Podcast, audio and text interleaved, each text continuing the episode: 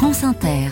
L'esprit d'initiative pourrait s'intituler ce matin Les pommes et les abeilles. Bonjour Cécile Bidot. Bonjour. Avec vous, nous sommes dans le sud de la Sarthe où des arboriculteurs observent les abeilles pour produire plus naturellement. Neuf producteurs se sont lancés dans une expérimentation sur 800 hectares de vergers, notamment à Saint-Germain d'Arcet, dans le domaine que Baptiste Geoffrey, 36 ans, gère avec son beau-père.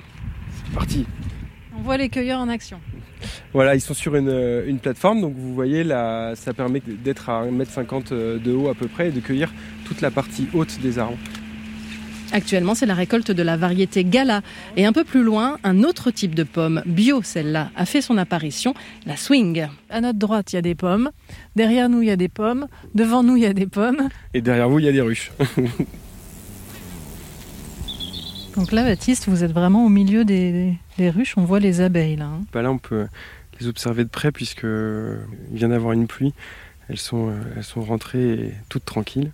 Vous avez euh, des balances que vous voyez qui sont sous la ruche qui nous permettent de mesurer tous les jours le poids en fait euh, de la ruche. C'est là où on voit un peu la disponibilité euh, du bol alimentaire pour nos abeilles.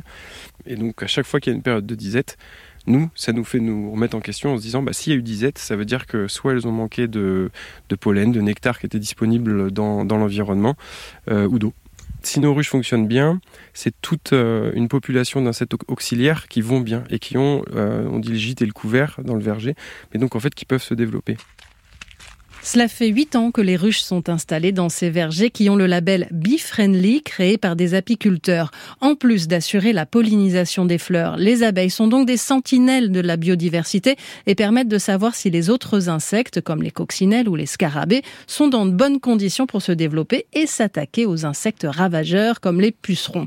Au bout de la chaîne, tout ce processus évite les traitements. Et ces producteurs de pommes travaillent aussi avec des chercheurs. Oui, une fois par mois, une entomologue vient sur place observer tous ces insectes et effectuer des relevés.